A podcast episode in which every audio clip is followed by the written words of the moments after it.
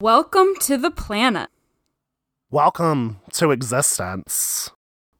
Everyone's here. Everyone's here. Everybody's watching you now. Everybody waits for you now. What happens next? I don't know. What happens next, Caitlin? This is Always and Forever, a One Tree Hill podcast where two lifelong friends and super fans talk about the greatest show from the early 2000s. I love how like different our characters were. You were all like perky, and I was like, "Welcome to the planets." I was doing like a dramatic reading. You really were. I enjoyed it. Anyway, this week we are discussing The Search for Something More, the eighth episode of season one, which was written by Jennifer Cecil, directed by John T. Kretchmer, and originally aired on November 11th, 2003. One thing about this episode that I find so funny, and this is a fun fact, I don't know if you already know this, but Let's say. Karen, in this episode, she's leaving to go, obviously, on this Italy trip. But the mm-hmm. real reason why she's going on the trip is because Moira Kelly in real life is pregnant. Yes, I did know And- this. If you know this, and not just not just this episode, but leading up to this episode as well, if you pay attention carefully, you can see all of the different objects that she is put behind mm-hmm. to hide her belly. Yes, they do such a great job at covering it, though. They really do. I, I mean, I think it helps the fact that, you know, it's season one, so we don't technically know, like, the type of clothing Karen normally wears. Because you, you notice, too, like, um, I, this isn't a spoiler at all, but, like, the clothing Karen wears for the rest of the series is not as baggy. She's not wearing as many jackets or anything like that. So, Uh-huh. so you can definitely, you can see it, like, knowing what you know now. But I know when the first time I watched it, I had no idea until Yeah, I, I had no watched some idea. commentaries. originally either. But then when I found out that was the reason why she was leaving and she actually was pregnant, it it's hilarious some of the things that she hides behind, specifically in this Mm-hmm. episode, the bookshelves. I thought that was a really clever thing to do. she's literally there's one scene where she's holding like the box of the bookshelves right directly in front of her. So you would oh, never Oh, even be able that. to tell. Wow. Yeah, it's I think oh it's funny. And then Well, also don't- when sorry Go ahead. when they were leaving the house to go to the airport, they angle the scene a weird way. Yeah. And she's also holding the luggage or, or so, holding something as she's coming out Keith is holding the suitcase and is like pulling it out like right in front of her. It's so clever. It really is. I love it. I don't know how they did that, but I like it. I think it's really I- interesting. yeah. It's a fun fact. Definitely. Always and Forever is spoiler free, but please stay tuned after the credits for a fully spoiled discussion. Somebody told me that this is a place where everything's better and everything's safe. However, we want to keep this a safe place for you because this episode contains frank discussions of sexual assaults. If this is a triggering topic for you, please refer to our show notes where you will find timestamps noting the sensitive material. Thank you.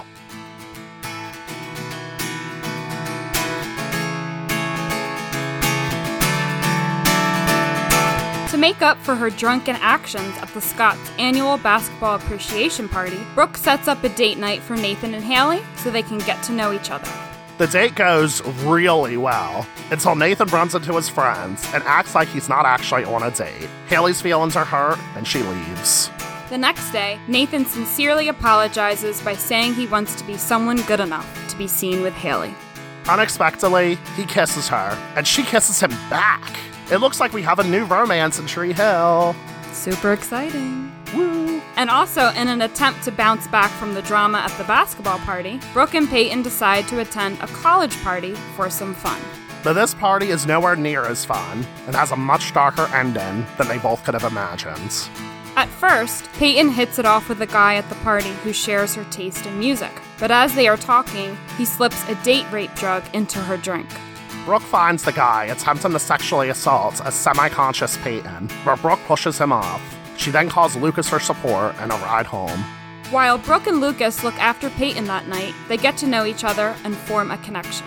And in other news, Karen gets accepted to a six week cooking program in Italy, but she contemplates if it's the right time to leave Lucas and the cafe. But Deb kindly volunteers to run the cafe while she's gone, and Keith will look after Lucas. And realizing that she has good instincts and that she should trust them, Karen kisses Keith before getting on the plane to Italy. Ooh, another super exciting kiss. Yes! Which he didn't even include in the script originally, and how dare you? I know, I totally forgot. I don't know why. I'm calling you out on that. I am sorry. Installing the hidden cameras in Dan's house, I'm Caitlin Ilinich. And daring you to move, I am Jeremy Rodriguez. Did you catch my intro? yes, I did. For some reason, Is that this is how our part, intro's gonna be? Like, now that we're keeping them from each other, you'll be like, did you get it, Jeremy? Is it funny? Oh! For some reason, that scene kills me when he says that to Deb. I don't know why. He legitimately looks around, so He, like, literally, like, you know, juts his head, like, around the room. I'm like, wait, are you literally looking for hidden cameras, dude? 'Cause- Yep. He's like, I'm looking for the hidden cameras because you cannot be serious. oh god, it's just so funny. Did you get my intro? Was it funny, Caitlin? Yes, I got yours too, Jeremy. I was debating on if we should like alter if we should do something like that for our intro. So like, you know, you'll say, Dare you to move, I'm Caitlin Ilinich, and I'll be like, Daring you to lift yourself up off the floor. I'm Jeremy Rodriguez. But we, We did the could've. earlier intro and it's great, which we came Yeah. up with right before we started recording. It was Jeremy's idea. I'm not going to take credit for that at all. I'm well, y- okay, cool. It's the best idea I ever came up with spontaneously. Oh, too funny. So, this episode is titled after the song The Search for Something More by Antifreeze. What'd you think of the song? I thought the song lyrics were pretty clear and straightforward, and I know you said that earlier. Yeah, it's literally just about following your hopes and dreams. It's, Yeah. yeah. So the, the the connection between this song and the episode is pretty on the nose, and I think it mostly has to do with Karen following her dreams to go to Yeah. Italy for six weeks. It, it really is all about searching for answers and searching for truth. And I, I agree. It definitely relates to Karen and her dreams. I also, also think it relates to Nathan a little bit, Nathan and Haley and their situation, because they're, they're kind of trying to figure each other out. And in this episode, at least, you can tell that Nathan is trying to search for something more. He's changing for the better, hopefully, fingers crossed. And yeah, I think he's just searching for something different than he's had in the past, basically. Yeah, definitely. I also thought the song was very up tempo too. Which was just like I feel like really contributed to the idea of just mm-hmm. like, you know, pursuing your dreams, like go out there. It's like, you know, it's a very high energy song. that I did like it. I never heard of this band before, Antifreeze. No, originally when I went to go search for the song that was titled after this episode, I couldn't find it right away. And I know hmm. you found it. Yeah, that's according to the IMDb description. So if you, if you go to the IMDb trivia, so I apologize if the IMDb trivia is, is wrong, everybody. But it definitely it's definitely sounds like a One Tree Hill mid 2000s feel to it. Yeah, Early that's what I am 2000s, mid two thousands. Yeah, I'm loving it too. So, I liked it. Now, before we get into our actual episode discussion, there is something that really bothers me about this episode that I have to. I mean, there's a lot of things that bother me about this episode, but this is more of like a silly topic. so, the timeline for this episode this is supposed to take place the day after the basketball party or whatever it was. Yeah. Right? Yep. Okay. So, in the previous episode, Well, first off, Brooke is in her Brooke is in the same dress, so that's how you know that. Yeah, she is. Okay. But, all right, bear with me here. So, in the previous episode, Nathan says that he has a test to study for. And then Haley's like, oh, well, thank goodness you have a three day weekend. And then it's like, oh, well, except for the party. So we're led to believe, okay, this is a three day weekend, right? So we're led to believe that the party happened on a Friday, right? Yeah, that's that was my thought. Okay, so the party happened on a Friday. So th- there's a party, blah, blah, blah. And again, keep this in mind. Nathan is supposed to be studying for a test. He has three days to study for a test. Okay, so the day after the party, he is working out. And then he has the date with Haley that same night. Yeah. Then the next morning, he is going to Haley's house and throwing rocks at her window. When is he actually studying? I want to know. I am concerned. yeah, his focus has definitely shifted. I I'm just getting better at school to Haley. I, I feel like if I was Haley doing this situation, I'd be like, shouldn't you be studying? I mean, like, I understand we're trying to get like this whole thing where we're like trying to reunite and everything like that, but maybe you should be studying. Let's do this another weekend. oh, that's too funny. I am just saying. But then again, like, you know, maybe maybe between all this, Nathan was Nathan actually was studying because I mean, I'm trying to think. Back 2003, there were significantly fewer things to do. There were fewer things to get distracted by. So maybe he did study. I'm gonna give him the benefit of the doubt. Hopefully, he found some time to study. I I hope so. For we'll never sake. find out if he passed the test. Spoiler alert. so, at least not to the best of my knowledge. I feel like the timeline of this episode, that's interesting that you brought that up because I feel like how did Brooke, she was passed out at the previous episode at Nathan's house and she somehow makes it to Peyton's? How? And doesn't Well- really like seem to remember the night before at all. She's at Peyton's though. I assume Nathan either called Peyton to come and get Brooke, or Nathan brought Brooke over. And the weird part to me is Brooke was pissed. You know, at she was pissed at Peyton and Lucas, I thought. Right. But I guess it was just she was drunkenly pissed and not actually pissed.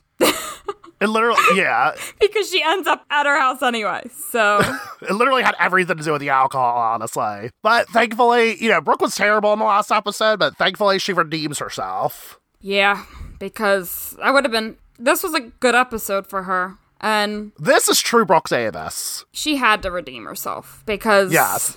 She did a lot to redeem herself, though, because she really dug herself a deep hole in that last Yes, if any listeners are listening to the spoiler free segment, if you're just like, if you just don't understand why Caitlin and I love Brooke so much, I feel like this is the episode where we see this is true Brooke. This is the Brooke that we love. Or at least Yeah, just, you know, she's just starting to get there at least. Because by far, like, so much more stuff happens with Brooke that we just love her so much for. She's a character who she likes to have fun, but at the same time, she's a good person and she cares about people in her life. Definitely, yeah. And Yay, Brooke Davis. yay! I just love everything she does, except for, I, I gotta say, like, do people actually wear corsets to parties? I don't know. Just corsets?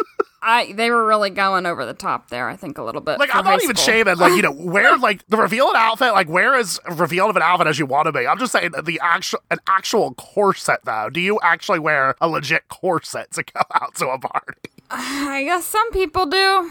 I don't know. I mean, that's she looks good at it. She's pulling it off. I'm just saying. Yeah, they definitely both pulled off their tops yes, for sure. It's kind of giving me some like Sarah Michelle Gellar vibes and Cruel Intentions. If you've ever seen that movie, I don't think I have seen that movie. oh my god, you definitely you should you definitely should say it, but you also shouldn't say it at all. That's a whole other conversation. Oh God, let's not go down that rabbit hole. Yes. So yeah, Brooke um hooks up with this guy at the party. Did you recognize him? no, I don't think I did. He was Detective Holbrook from Pretty Little Liars. Are you serious? Yep. Oh my gosh, that's crazy. I did not know that. Yep, that is him. It's funny, I actually you know, you know, back when I was I was about to say back when I was very gay. I was gay back then, I'm not gay anymore. Um no. I'm kidding, you're always gay. Always are. Anyway. Like back when I watched this episode, I remember thinking this guy's really, really hot because he had like this 2000s like vibe to him, and He I was remember Aber- like Abercrombie, like he really he- was. Even in the IMDb credits, his name is Abercrombie. so anyway, the actor's name is Sean Faris. So, but anyway, yeah, like I remember looking him up back in the day because I was like, you know, I'm crushed on this guy. Like, who is he? So I started to like, you know, Google like pictures of him and everything. You know, I was just like very curious about who he was. And when he was cast on Pretty Little Liars, I actually knew him because of this one role on One oh Tree. Oh my gosh, that's too funny. so obscure, I know.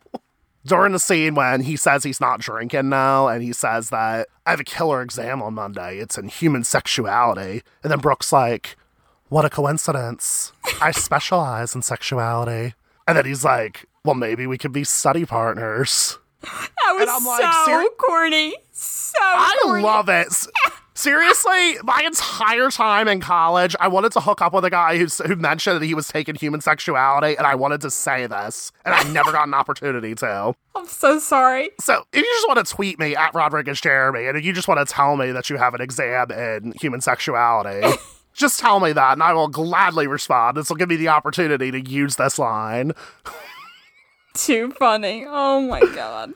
Uh, yes. What did you What did you think though of um you know besides all that what did you think of Brooke's whole redemption arc in this episode about how she tried to fix everything? I really like Brooke in this episode. I like that the episode starts where she's trying to I don't know how you say it, get her karma back. Basically, yeah. appease the karma gods or whatever. I don't know. How do you say that? appease the karma gods. I don't remember what she said. I don't know what she said either.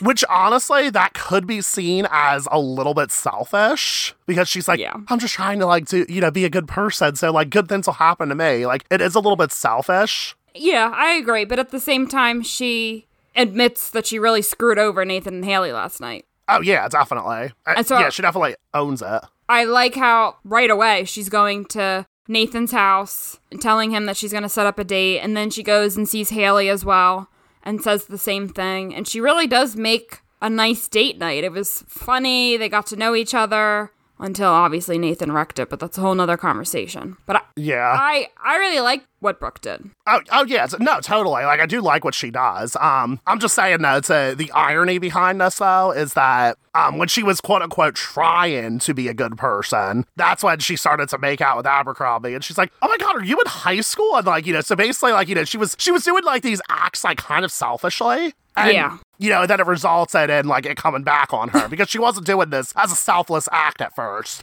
And then she, when she finds out that that guy's in high school, she's like, real funny. Looking up in the sky. Real funny, and she points up in the air. yes.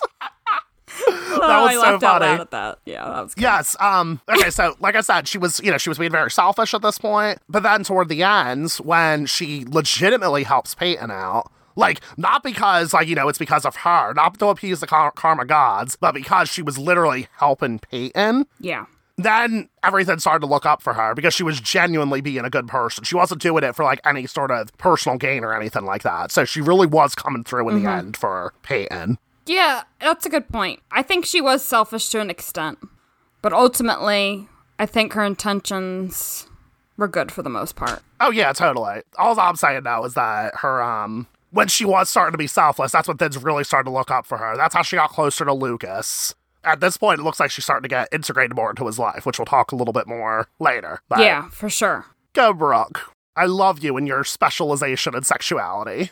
You're killing me. I'm sorry. so let's talk about Nathan and Haley's date and how adorable it was. Yes, it's so cute. I love these two together so much. I oh know. Oh I I just love I love this whole story in this episode. I hope that squealing didn't come off across as like really annoying in people's headphones. I'm sorry if it did. so first Nathan has to convince Haley to go, and that was kind of hard at first because obviously, based on everything that happened in the previous episode, she just was not feeling it. Which I can't really blame her. Yeah, but why isn't she feeling it? That like, uh, let's go back to like the record store when yeah when he tries to tell her like, hey, like you know, I didn't pass around the note. Like, why is Haley so insecure at this point? I think she just doesn't want to be wrapped up in Nathan's drama. He seems to attract drama. Hmm. That's my best guess. And I mean, everything's sort of like safe with her and Lucas. Like that's where everything yeah. is like most comfortable. Yeah, so, that's true too. Okay, I can get that. I can understand that. Um, I do like when Brooke goes into Karen's cafe to try to tell Haley, like, hey, like, you know, I'm going to set the two of you up on a date. And then, like, as soon as Brooke comes in, Haley's like, we're closed. so cute. Oh, gosh. Anyway, I just wanted to, I just wanted to say that real quickly before we actually got to the date because those moments are funny. And they had to pick something out at the lingerie store, which was that's a funny Brooke thing to do for sure. Yes, it really is such a Brooke thing. and Haley gets oh. socks. so what I mean, what else could she have gotten him there? Really, what else could she have? It's like, I mean, uh, yeah, I have no idea. I guess whatever she would get would be for Nathan. but I don't know. Anyway, that's a whole nother conversation. Which I'm like, that's kind of. I mean, that's yeah. kind of making assumptions. Brooke, yeah. I guess. Like, Yeah, honestly, knowing Brooke, that could have been like her goal at the end of the day. Yeah. Like Haley's buying something she could wear for Nathan. It- but I think it was just meant to kind of break the ice and just get a laugh, exactly. probably. And then they're having a great date at the restaurant, and Nathan has to go and screw it up. Mm-hmm. I cringed. Nathan, why did you have to do that? You were enjoying a great bowl of mac and cheese, the food of the gods, and you had to do that. He just couldn't for a second be honest. He had to keep up appearances and maintain his reputation in front of Tim and the other guys. It's it's really awful when they're sitting there on a date and he can't even admit it to his friends. So Exactly. I don't blame Haley for leaving. Obviously, I think Oh, anyone no, would definitely not. anyone would have left in that case. And also, why did Tim have to be such a dick? Like, what is this? Like, And of course, they're walking by the same exact place where they're eating. Which is a Um, beautiful location, by the way. Like, Yeah. I have you ever been to that like little area during your trips to walked- Wilmington? I've walked along the riverfront. It could have been there. There's a bunch of different restaurants, so it could have been, but I don't know which Hmm. one specifically. Yeah, it's a cute area in downtown Wilmington. Aw, when this pandemic's over, we should eat there. We should Yes, and get macaroni and cheese. yes, both of us, please. oh gosh. But Haley runs away, and then the next morning, he's throwing stones at Haley's window, and then they share their first kiss, which I have a few issues with. But let's talk about your thoughts first. I it's adorable. I think it's adorable. It's so romantic, like especially because you know, like when Haley like leads into him, and you know that's when the music swells up with "Dare You to Move." It's so so good. It's fantastic. There's even some humor in the scene leading up to it when he's throwing the stones and he's like hitting his her parents' window. and she's like, and he starts to apologize, and Haley's like, "You should buy them in bulk if you're going to hand out apologies that often." so then he starts to talk about, you know, that he wants to be a better person. He wants to be someone that Haley wants to be seen with. And I think that was the right thing to say in that moment to own up to what he's done in the past. And that's totally. that's when Haley says there's nothing you could say that could or nothing that you could do or say that's going to change things. And then he leans in for a kiss. Except that. So cute. Which- It's just so cute. It's okay. It is cute because at the end of the day, both of them end up consenting to it. But I just want to say this about like any sort of romantic movie where a guy just grabs a girl without her consent and just kisses her. Yeah. It just, you know, it just annoys me. I literally said, like, you know, like, Haley is throwing signals at you. She does not want to kiss you, and yet you kiss her. Granted, like, she ended up saying, like, okay, I actually do want to kiss him. So it's great. But I am just saying that the signals that he was getting, he should not have leaned in to kiss her. Yeah, I had a feeling you were going to say something like that. But we know Why the, am I out- the we know the outcome of it, and everything was fine. So I guess that's why my feelings don't really change Exactly. much. But I just I just want to say this. Um there's the on the freeform show, the bold type, this sort of kiss is pulled off, but it's pulled off in a much better way. So what happens is the, the guy ends up confessing that he has feelings for the girl. And you know what he does? He does surprise her with a kiss, but he doesn't just aggressively lean into her and kiss her and kiss her. He, he leads it very slowly, right?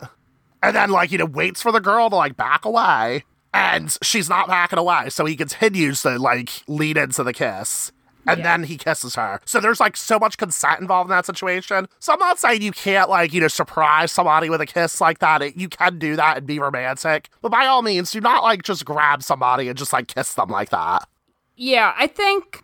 Let me see if I can gather my thoughts about this. I'm I mean, sorry it- to ruin the romance for all Na- uh, nathan and haley fans Yeah, out there i'm so it sorry right now. You're killing it.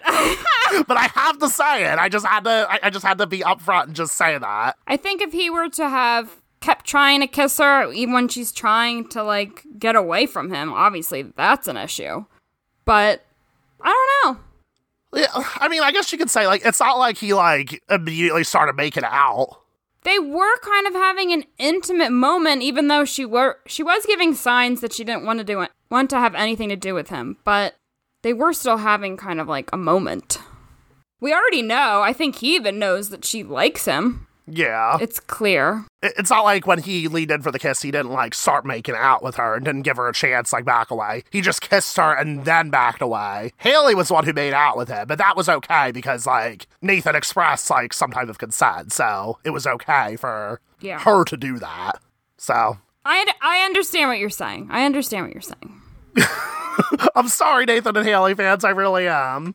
Um, I did like though at the end of the storyline now when they're at school and then Nathan's with his friends and then he goes up to Haley publicly in front of all of his friends. Which that scene reminded me of the show My So-Called Life. I don't you never seen that show, have you? No, I haven't. Oh my god, you totally should see My So-Called Life because that show walked so One Tree Hill could run. Really? It aired in the 90s then? It came out in 1994. It only aired for one season, 19 episodes. The show got canceled, unfortunately. But let me tell you, that show holds up so well. I know you'd think like 1994, like, okay, it's going to be dated. I mean, other than the fact they don't have cell phones and the fashion's dated, yes. But like, as far as the themes and everything, I, I watched the show recently for the very first time, and it still holds up. It is wonderful, wonderful, wonderful, wonderful. Go watch Oh, my wow. so called life and then come back here. But this podcast is about One Tree Hill. But anyway, and um, on my so-called life, there's a similar situation where the guy is like he's dating the the main female character, and he's sort of like embarrassed about being with her, being seen with her, and everything.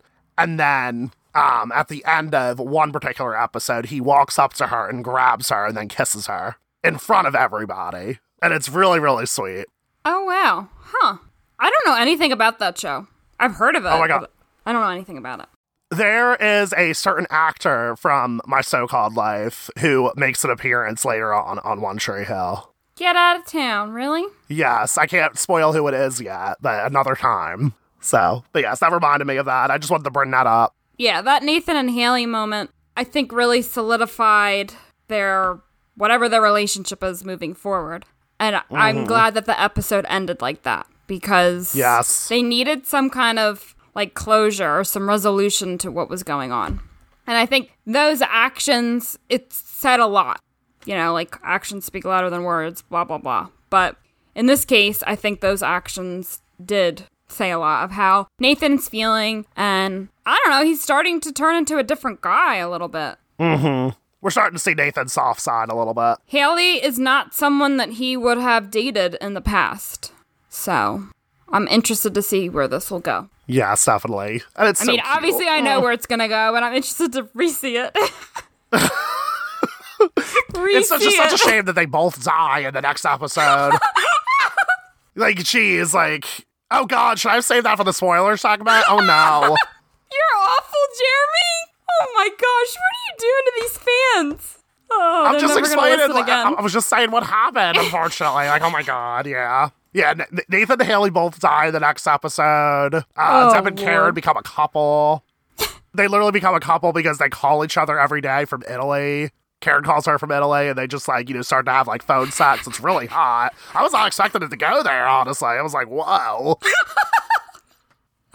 Okay, we're gonna move on now because you're rewriting the show, and that's not cool. Someone out there is gonna write a fan fiction where all this stuff happens. I'll be so honored. I know. well, I'm glad that we talked about Nathan and Haley and their fun date and how they got some resolution. But there's definitely some heavier topics in this episode. Yeah. Before we get into the heavier the heavier portion of that though, um, I just want to say the character Gabe from the party, um, the actor who plays him, Mike Erwin, do you recognize him at all? I was gonna share this fact. Oh no! Go ahead, share the fact so You can get credit for it. He played Colin Hart in Everwood. yes. You watched Everwood? Yes. And I actually re watched it like two years ago. So pretty recently. Oh wow, I haven't watched. Did you did you watch it like as it aired or? I watched it when it had reruns on like ABC Family. Oh, I back when it was ABC Family. I'm pretty sure it was ABC Family. Yeah, that had the reruns like back when we were in, I guess, high school or late middle school, maybe. I remember that. Yes. I liked Everwood a lot. I Oh, didn't so realize good. you watched the whole thing too. Yeah, I watched it as it aired. Really? Yeah, and I haven't watched it since then, actually. Um, but the funny thing about this, and this is like something I vividly remember, because as I've said in many episodes, I did not watch One Tree Hill as it aired during season one. Yeah. but I did watch Everwood as it was airing. And I remember that um, I was watching an episode of Everwood, like, this would have been around season two of Everwood, because it aired at the same time as season one of One Tree Hill. Yeah. And I remember, like, seeing, like, you know, little things scrolling at the bottom saying, like, watch One Tree Hill this week with special guest star Mike Erwin. And then you get all excited, and then this is his part. Yeah, Are you kidding? I know. But I recognized his face, and I did know this previously, but I forgot. And then today, when I was rewatching the episode, I'm like, I know that guy. I need to look that up. And then I was like, oh, okay. Yeah, of course, that's what it was. I yes. knew this, but then, you know, forgot it over time. regardless, he does um he does do a good job with this character. I will say, as an actor, he does do a good job because we're not supposed to, you know, we're not supposed to like him Absolutely by any not. means. But I. I definitely just wanted to share that because I definitely remember seeing like special guest star Mike Erwin. Like he was like this big like Hollywood celebrity at the time. That's funny that you remember it when it originally. I have really obscure memories that I'm gonna like you to come bring to the table a lot during this podcast. That's cool. I'm glad you have that perspective. anyway, that's the fun part I wanted to talk about. Let's talk about the not so fun things in this episode. Where do we begin? Mm. I don't know. Um, I have a lot of issues with how the storyline's being portrayed, but I feel like I feel like you and I will have a lot of the same thoughts. So Yeah. I'll let you go first, and then I'll just like tell you whether I agree, and then I'll add to that. So I feel like this date rape storyline. I feel like it's being used more so as like a plot point than it's mm-hmm. actually sending a message about sexual assault and using date rape drugs and taking advantage of women. While I think that these types of stories are important in a way to bring some of this to the light, you know, to get people talking about these issues. I don't think One Tree Hill is necessarily trying to send a message in this episode. What are your thoughts about that? Yeah, did like I got a lot of um victim blaming messages from a lot of the dialogue. Did you notice a lot of them, or like, did you extrapolate that? Because I did so many times. Like I watched this episode three times before recording, and I'm like, I kept finding something different each time. The character Gabe who slips her the drug. Um he I remember he said when they rescued Peyton from the room or something or when Luke went back to punch him, he said something along the lines of she drank too much or whatever. Tell her not to drink so much. Yeah. So that's one that comes to mind immediately, at least. Yeah, well, I mean, for that line, like, I don't mind it coming from that character's mouth because Yeah. that character is a shithead. Like, that character, we're supposed to hate them. Yeah. So, I don't really, I mean, the character is shitty, don't get me wrong, but I'm just saying, like, the way that character is written, I don't really have any issues with that character saying that because we're not supposed to be rooting for him at all. No. Um, more so later on when Peyton is passed out on her bed and then Brooke and Lucas are on the computer. Brooke's looking up the like the symptoms of the drug and everything like that. And Brooke says, I feel terrible. It's all my faults. And you know how Lucas responds? He responds with, Yeah, well, what's done is done. Later on, he does say, It's not your fault, though. You did get her out of there. And I'm just like, cool, Brooke got Peyton out of there. But there's not a single time where we're blaming the dude. We're not blaming Gabe for actually attempting to sexually assault her. Like, we're never actually making him into the villain here. Instead, there's so, so, many messages where you're like, oh God, it was my fault. And I don't like that at all. I guess because Lucas went in there to punch Gabe, that I guess they felt as though it was resolved in a way because the perpetrator was punched or beat up or whatever. He was put in his place, basically. I'm trying to think of the perspective of like the writers behind this scene a little bit. Yeah, it's just I, I don't know. It just made me like I understand. Like I don't fault Brooke um, being written that way, thinking that it's her fault because that's something I feel like a lot of um. I mean, Brooke wasn't the survivor in this case, but she was one of the people who was involved in the situation. So I would say she is a survivor. Um, a lot of survivors will say that about themselves, like, "Oh, it's my fault." Yeah. And I feel like the message should be like more upfront, like, no, it's not your fault. Like, I don't like the like as soon as Lucas said, like, okay, well, what's what's done is done, that really bothered me. I don't think he should have said that. He should have said, like, no, it is not your fault. It was his fault. Yeah. He was the one who drugged Peyton. There's no consequences for the perpetrator in this case. There's no consequences. I mean, other than Luke punching him, that's the only consequence there is. This guy just goes on and gets to do whatever, and he's not shamed in any way, really, which he should be. Yeah, and it's almost like it's a vice to make Lucas into the hero. And at the end of the day, like, Brooke is the one who did more work into saving Peyton, Yep. not Lucas. Lucas wasn't even there. I was gonna say similar thing. Like, yeah, he's the he comes in to save the day, save the damsel in distress. Basically, he he's meant Yeah. to be yeah that hero, and that's an issue in itself. But Right. Ultimately, he didn't really do anything. Like you said, Brooke was the one who actually stopped it from happening, stopped the assault before anything could continue.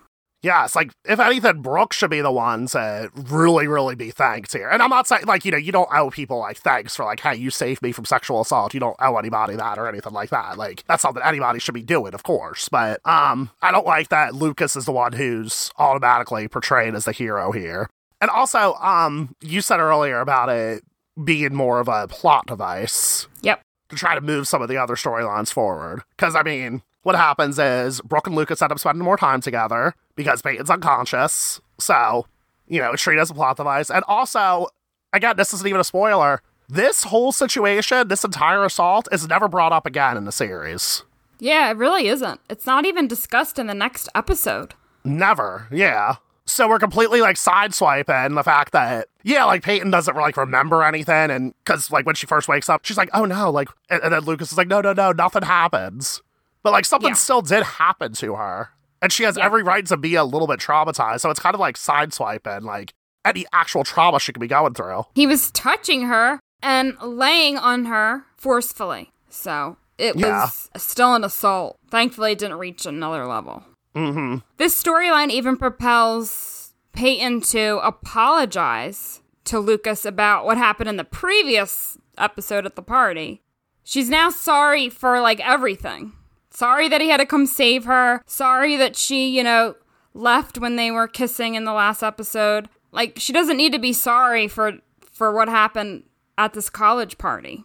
Uh, Yeah, it has exactly. nothing really to do what happened at the previous party. Yeah. And I feel like this is like supposed to be a moment where like it's written as such that Peyton is supposed to be grateful for Lucas, and that's why she's saying Yeah. sorry. Like Lucas did the bare minimum. He did exactly what he should be doing. yeah. Don't reward him for that. I have so many issues with that. Um furthermore, something else I want to talk about, um speaking of what happened with between Lucas and Peyton at the party. Um I always wonder if this storyline is like a is like almost a way to punish Peyton for like wanting something more casual. Because the episode starts off with her like, no, I'm through the drama of dating. I just want to have fun. Like she just wanted like a casual like hookup type of deal. Oh And my then- god, that's a good point. And then this is what happens. Like it's almost trying to like demonize like casual sex a little bit. Yeah, like you let yourself loose a little bit, and I don't know if that's the right word, but you let yourself have fun, have a fun night or whatever. And then this is what happens the worst thing possible that could happen. Yeah, exactly. Like It's, oh, that's a really, that's a valid point. Because Yeah. she didn't want the commitment in the last, the previous night. yeah. So now she's trying something different. And yeah, I'm not going to say anything more because I would have more to add to that, but it would spoil. Oh boy. One last thing. Actually, there's a few. There's a few things. Um, there's a few good things I want to talk about this storyline too. Um, but one last um bad thing when Lucas comes home in the in the middle. It wasn't the middle of the night. It was the next the next morning, right? It was the next morning. yeah, it was the next morning. he's he tells Karen like why he didn't call or do anything, and then he says like, "Oh, like somebody drug Peyton drink at the party," and then like Karen's like, "Okay, that's a that's a valid excuse." You know, and it, she does ask if Peyton's okay. Like, I get it, but then she says drugs, parties, and I'm supposed to leave the country. I'm like, wh- why are you why are you saying that in response? Like drugs and parties, like no, like For one thing, like Peyton could have been drinking soda at the party. And also, Lucas wasn't even at the party. He was literally coming to support them and to pick them up. Yeah. Not only that too, but like, yeah, I wasn't even thinking about that. Yes, you were absolutely right. so he, so it's he, so it's almost like he didn't do really anything wrong. yeah, it's almost like Karen was blaming um Peyton as well for getting into that situation, and I don't like that. Do you do you think there should be these types of storylines in TV shows? Sexual assault. I mean, I I mean, me as a cisgender male, like I don't know if I'm like I'm the best person to yeah. answer that question. Um, my general hot take, though, is that I feel like if we actually spend time with the survivor of the situation, we actually get like that survivor to process the trauma and actually deal with it. And, you know, like let's say if the actual sexual assault occurs, like I don't want it to be like gratuitous or anything like that. I feel like it has to be like um handled with the proper nuance and care which I don't think happens here at all. Because as we said earlier, too, like this assault is never mentioned again in the series. It should be a larger storyline. It really should be a larger storyline. yeah. That, that would be developed over the course of a few episodes, I think, to do it right. Because, like I said in the beginning, it's pretty much just a plot point here. It's used to cause other things to happen or to lead to other storylines, but it's not, I don't think it really deals with the issue and, and why it's wrong.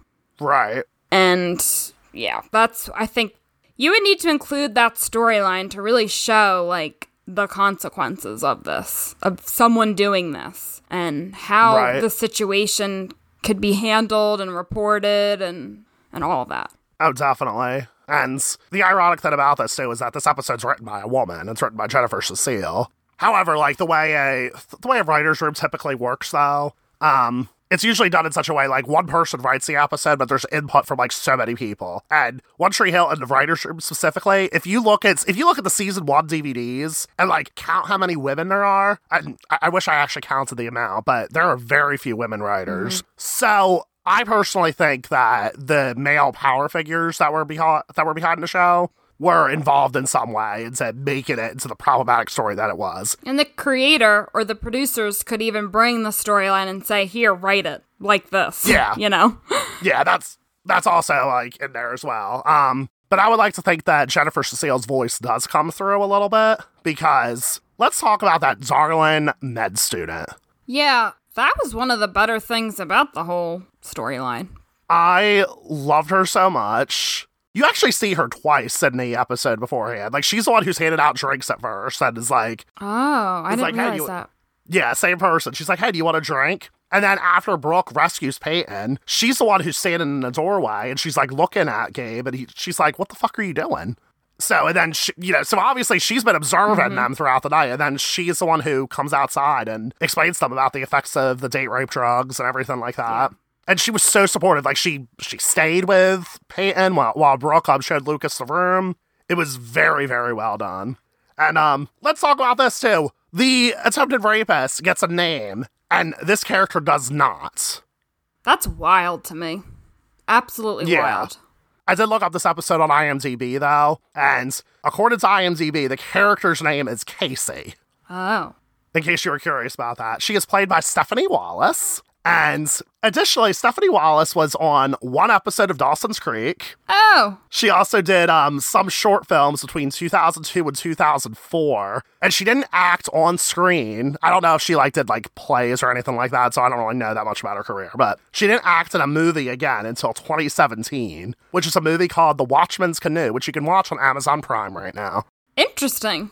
So if you want to support her, this darling med student, go and watch that movie on Amazon Prime. It's called The Watchman's Canoe. So she wasn't named where, and then she was named on IMDb. Yeah, I guess she was named in the script. There could have been, honestly, there could have been like a deleted scene or something like that where Where did you see that she wasn't named? Uh, watching the episode. Oh, just watching the episode. That's what you meant. Okay. True. They never say Casey in the episode at all, you know? yeah, yeah. And then th- that's how I had to find in her. I looked her up on IMDb and I was like, okay, the character's name is Casey. Got it. I thought she was darling, and I want to see more of Casey. We need more characters like her. Yes, but we never see her again, unfortunately. Yeah, if this storyline is never brought up again, we definitely don't see her again. Oh, yes. Are we ready to move out of this heavy topic, though? Yes, I am. So, as we were saying, that storyline with Peyton, because it's a plot device, it had to move some storylines forward. And one of them is Brooke and Lucas. I love how Brooke tried so hard to get Lucas's attention at the basketball party the previous night. And now in this episode, she actually is herself and she gets Lucas's attention. Huh. It's funny how that works. what are you trying to say, Caitlin? I'm trying to say, she tried so hard to get his attention and he wasn't having it at all. And now, this night, she's actually herself. She's, you know, helping Peyton and being a good friend and not trying to get Luke's attention, but now she kind of has his attention. Yeah, she was like point? letting Lucas. Yeah, yeah. I know what you mean. I thought you were trying to get saucy at first, and I was like, okay, like. I was like, okay, we gotta save that for the spoiler segment, Caitlin.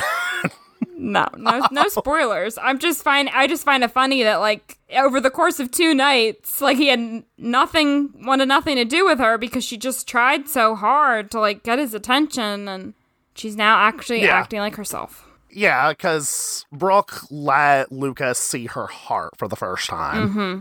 Yeah, and show that she was, she actually is like a great person. and a good friend. one of the lines that she says is the thing about Peyton is that it's hard for her to let her guard down, but when she does, she's got this amazing heart. And then Lucas says, sounds like something the two of you have in common. That's sweet. And it's so sweet. Oh my god. and Brooke even starts to reveal a little bit about herself to Lucas, too. Mm-hmm. Specifically, her family. She said, and we haven't gotten really any inkling of what her family is like at all. And Yeah. she says something along the lines of like her parents just throw cash at her and don't really pay attention to her at all, which is sad. Yeah. And that maybe that'll explain a little bit of maybe why Brooke acts the way she does or some of her insecurities. It's like she always wants like attention. Yeah, because she's not she's not getting it. She's not getting it at home. So you're starting to see Brooke as vulnerable, and I think before you were mainly seeing a superficial Brooke.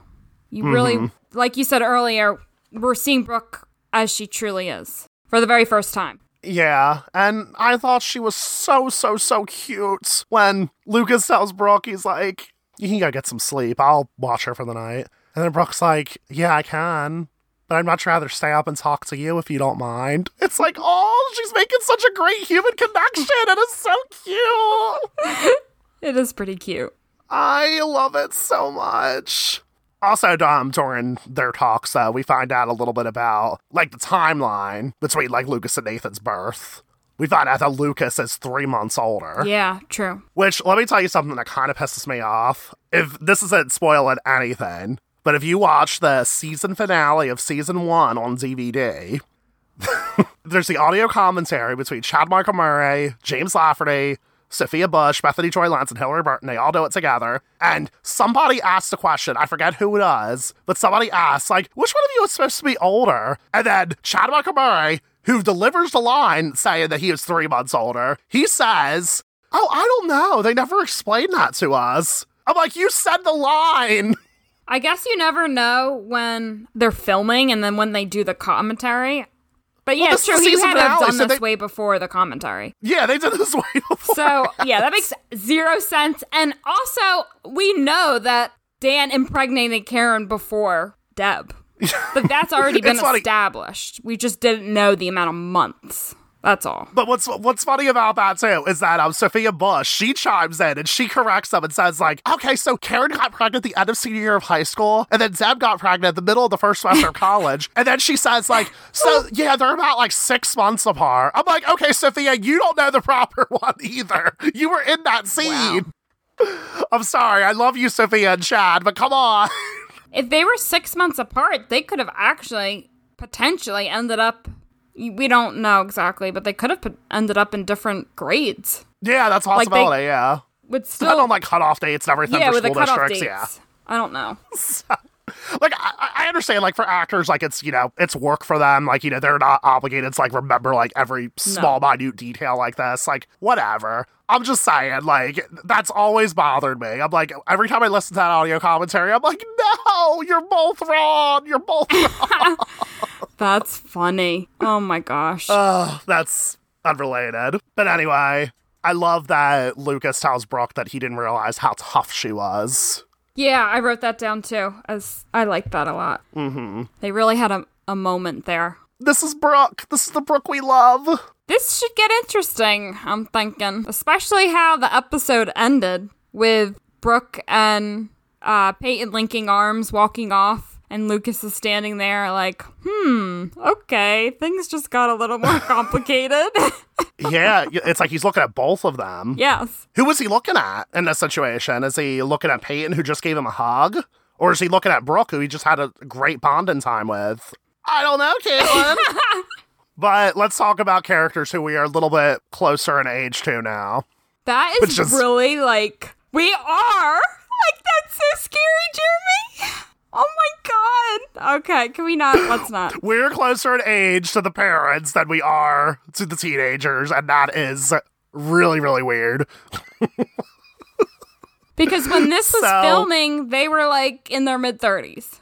Yeah. I think Moira Kelly at least was. Yep. And right now we're in our mid 29s. mid 29. oh gosh. It's a big year, this 2020. Um, All right, let's let's just okay. Let's let's just go. Let's let's just move on. Anyway. so, what did you think of Deb and Karen being absolute rock stars together for their friendship? their friendship keeps getting better and better. It really does.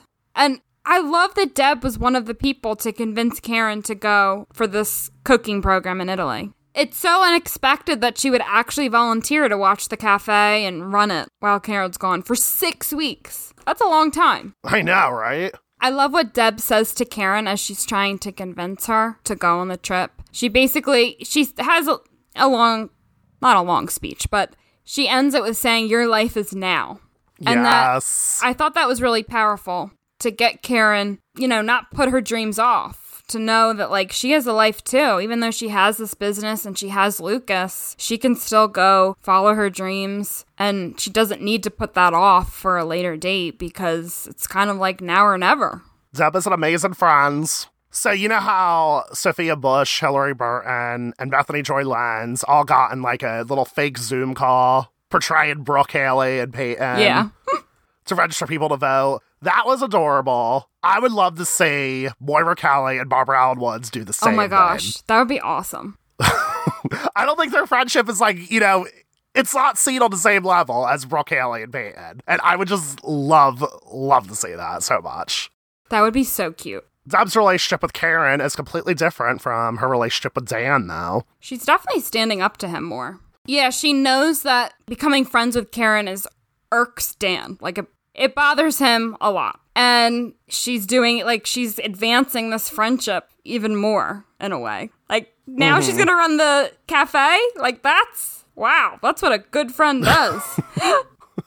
so that I can imagine, yeah. We know Dan's reaction, but it's his reaction is expected. Yes. But a non toxic relationship. Let's talk about Karen and Keith. Oh my gosh. That was the kiss at the end was so cute. I know. And when Karen told Keith originally about the program and that it would be six weeks, you could just see his face. He's like, oh man, Karen's gonna be leaving. then he was still supportive of her and volunteers to take care of Lucas and just watch out for him. And it's kind of acting like Lucas is like a little kid, but whatever. And then Yeah. then they get that kiss at the end, and it's just awesome. It's funny you say that. I didn't actually take that as um as him being like, oh no, Karen's gonna leave. I mean, yeah, of course, like he's gonna be upset that Karen's gone for six weeks, like naturally. I took that as um I think that Keith believed that Karen was gonna confess her own feelings to him, and that he was a little bit upset that she didn't do such a thing. That's what I like. I know exactly what moment you're talking about when his face fell. That's well, that's how I saw that moment. I So think both could be true. He- it's like he yeah, thought in that moment that Karen was going to confess. Is that what you're saying? that's what I thought. Yeah. Oh, I just thought his face fell because I think that could be true too. She was though. 'Cause, like, of course, like you're like, oh my god, I- it's like, oh my god, I love you. Oh wait, you're going away for six weeks. Like that makes me a little bit sad. Like, of course you're gonna have some, feel some type of way about that. Yeah. of course. But in Uh, the yeah. end, it was very hopeful how that Mm-hmm. ended with those two. She's like, you know about my instincts and how I should trust them, and he's like, yeah. And then she kisses him, and she's like, you're right. And then she walks away. It's like And she goes to man, they Italy. couldn't have kissed earlier. Now she's gonna be gone. Poor Keith, but it's in in the end, I it's still very hope hopeful. But Yes. now we're left thinking a little bit. Mm-hmm. Well, in this episode, we also get some returning characters. Finally, they've been gone for like how many episodes? Yeah, remember when Lucas used to go to the river court all the time? So no wonder, like Mouth, well, not actually, it was more so Skills, Fergie, and Junk were like, "Where have you been?"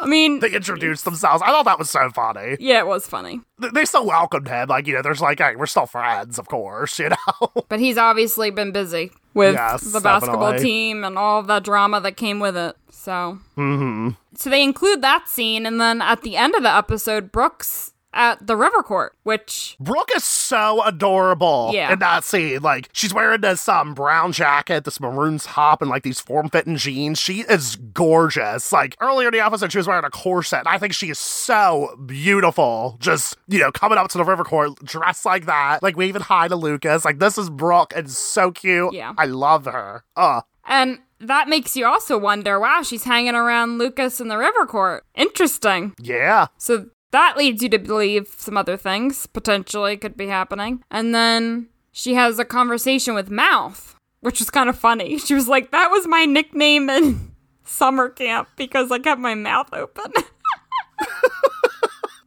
Before mouth, like you know, like looks at her. He's like, what? Like, yeah. What She's like, oh, about? it's because. and then she's like, you know, you're kind of cute. Do you have a girlfriend? Which I'm like, okay, Brooke, like I was loving you. Now you're being heteronormative. Come on. That's, yeah. Yes. But this was 2003. I know. But also saying, um, kids, if you walk up to somebody you don't know, do not say things like that. Do you have a girlfriend? Do you have or a do you have a boyfriend? other or Yes. partner? Or, Or you can even be somebody can even be asexual, not even interested in dating either. Like, you know, just just don't fucking ask this shit. yeah. you know? I agree. It's imposing. Like, you're just, you're imposing on someone's privacy. Yeah, Also. exactly. so I took an issue with that. And, you know, in my head canon at least, because you notice like after um after Brooke asks you have a girlfriend and like mouth gets a little bit uncomfortable.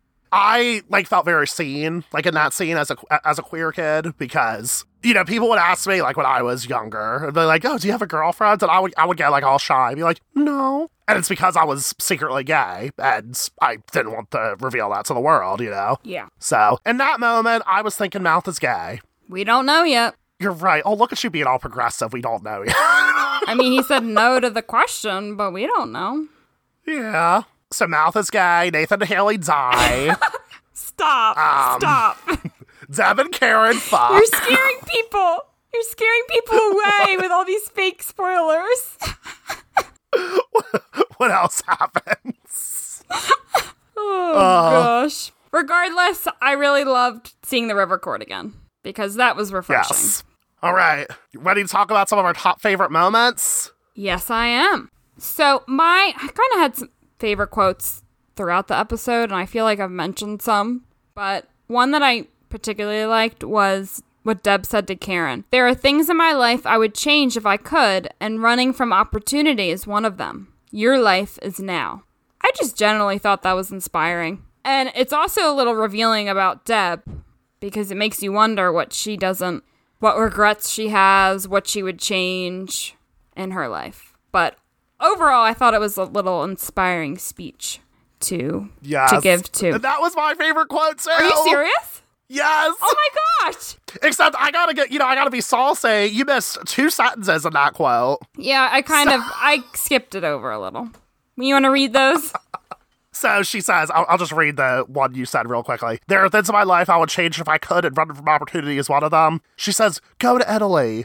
Let me help you go. I don't know. I just thought that was like really cool. Let me help you go. It's like, She's stepping up. Yep. I love seeing these women support each other. but it's awesome. Like she doesn't need to do this, and she does, which really reveals a lot about her character.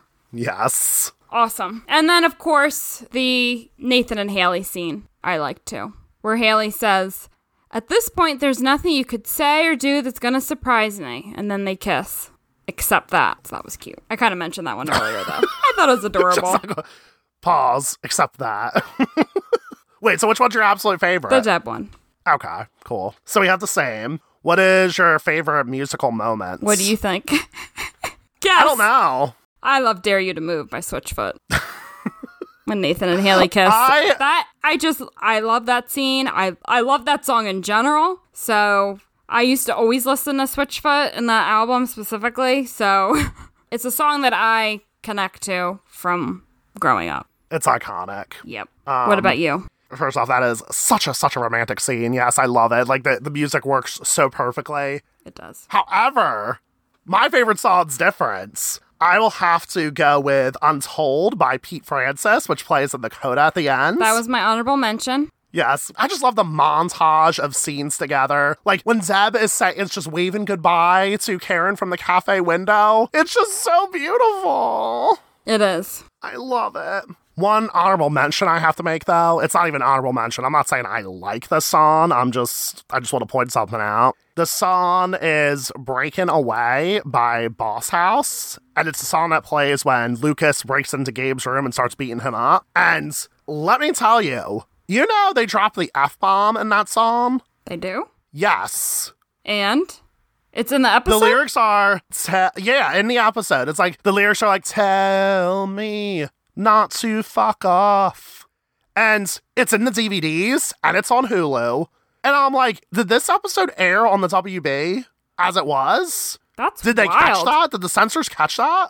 I guess because because it was so low, maybe, or like Yeah, I. It's not even that low though. Like if you watch it with subtitles, if you watch that scene with subtitles, it's very clearly there. Oh my gosh, that's wild. Yeah. what if the episode gets pulled from Hulu because of what I just said? now? Well, they haven't It's picked like, it up oh now. no, we thought that would we thought that'd be a secret that we could hide forever. now we can't. so I just wanted to point so, that out. So what was your honorable? Regardless, What was your honorable mention? it, it was that one, You but it's not a real honorable mention. you didn't even choose "Dare You to Move" as an honorable mention. Well, I was actually between Dare You to Move and Untold, but, but to add some diversity to our choices, I'm picking Untold. I have my shocked what are you face on laughing right now. what? I'm shocked, just utterly shocked. I love Dare to Move, but like I don't know, for Dare takes up like, you know, such like a quick like 15 second scene if you think about it. Untold takes up a good space with Yeah. so many different storylines Well, the going on. montage scenes are always the best, or some of the best. At Yes. least. So Yeah. I feel like we're getting to that point now in the series where the where the montages and the codas are getting are gonna get really, really good. Yeah. So I just have to go for Untold by Pete Francis. So I'm going to be honest about my rating. Okay. Obviously, there are some issues with the, as we've already covered, with the sexual assault storyline. But other than that, all of the other things that happen are really good. Like, this is a really good episode. So I would give it four out of five love triangles. What are your thoughts? I was actually thinking um very similarly in that regard. Um, I, w- I would say like it's such a great like episode as far as the structure is concerned. It's it's a very well told story. I'm gonna give it a three out of five Oh, wow. bowls of mac and cheese. Just because like I, I feel like there were so many problematic moments that made it like keep dropping lower and lower. So Wow. again, Okay. like I. I already mentioned my issues with the whole Nathan Haley thing. As as romantic as I think it is in the in the context of the show, I think that moment is so romantic. Obviously, the whole thing with Peyton, like that's just I feel like that's just terrible in general. But I would say three out of five mac and cheese, or three out of five helpful med students. I chose love triangles because the end insinuates a lot as Lucas is looking on at two different ladies. So You really think so, Caitlin? Interesting. That's very interesting. it is very interesting.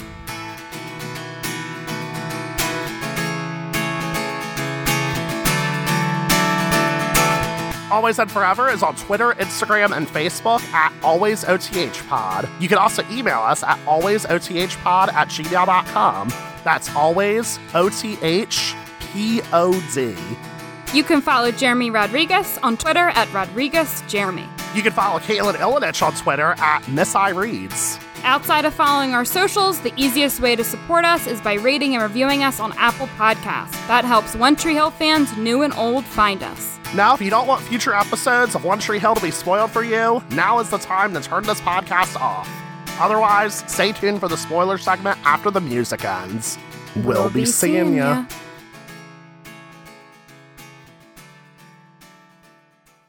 Welcome to the spoiler segment of Always and Forever. If you do not want spoilers, please turn this podcast off now. So yeah, I can't believe that Deb and Karen end up fucking. Stop! Isn't it so odd too that Nathan and Haley like they have their first date and then they die? Like, come on. oh my gosh, stop. I'm sorry, everyone. All right, seriously though, um, Brooke and Mouth meet for the first time. That's wild.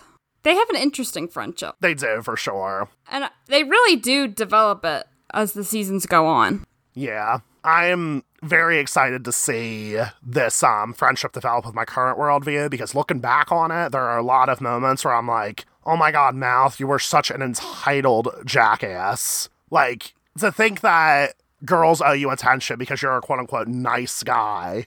No, no, no. Just you're just a nice guy. Nobody owes you anything for being a nice guy. Yeah. And I feel like, you know, a lot of that like happens with Brooke in season two. Like he throws a fucking brick at her car window. Yeah, I know you've you've mentioned that before, and I'll be honest, I didn't really notice these things. Like I haven't rewatched the series for a few years though. So I'm interested to see as we continue to rewatch the series. Looking back though, I can see that there were definitely moments where he was entitled. Or he felt, yeah, like yeah. Brooke should date him. Yeah. And there could be some like nuance there that I'm completely missing out on. I don't think so. But yeah, I don't I really don't think so either. I'm just I'm trying to give it the benefit of the doubt because I have like like I said in previous episodes, it's been a long, long time since I've rewatched this, since I've rewatched One Tree Hill. Um knowing that Mark Schwahn based mouth off of him, it's very, very telling now. There are two particular moments with Mouth that really bother me though. One is in the fourth season finale when he just like takes a he just takes a drink of beer and then he grabs Brooke and then kisses her. I don't remember that. Really? You don't remember that? I don't know if I remember that. Yeah, it's at the um it's at the end of the year party or whatever. Like I was talking about Nathan Haley that there being like issues with like consent there, and there was. But for this particular scene, he literally like runs up to her, grabs her, kisses her. She's completely taken aback by it. All the guys are like cheering, like, yeah, mouth, you got it. And Brooks just like laughs it off, like, whoa, okay. And then like Mouth, like after he's done kissing her, he walks away. And then he walks by Chase and apologizes to Chase. Not to Brooke. He apologizes to oh, Chase. Oh gosh, wow. Whew, when you put it like that Yes. and you jeez. I rewatched that scene very recently. I'm like, this is terrible. This is terrible. This is really, really terrible. Yikes. Another moment. Do you remember when him and Shelly have sex? Yeah. He basically pressures her. Really? Yeah. Like I said, I haven't watched those seasons in a while. Yeah, I rewatched that that scene very recently. I'm weird with One Tree Hill. Like, I'll just rewatch random scenes here and there. I don't watch whole episodes. I watch scenes. But yeah, like he's literally sitting in the bed with her, and like you know, she doesn't want to have sex because you know she's in the quote unquote clean teens, and he just keeps saying like, "You want me to feel guilty because I want to sleep with you." Like he basically just says you shouldn't do that, and then like and she starts crying, and then she eventually has sex with him. But she has sex with him like essentially while she is crying. Oh wow. I'm like rethinking these scenes in my head now. Yeah. And it, it all has to do with like how the scene's being portrayed too. Like the scene's being portrayed as like Mouth is such a great guy. well, then you feel so bad for Mouth when she leaves and never wants to see him again. That's what I remember feeling.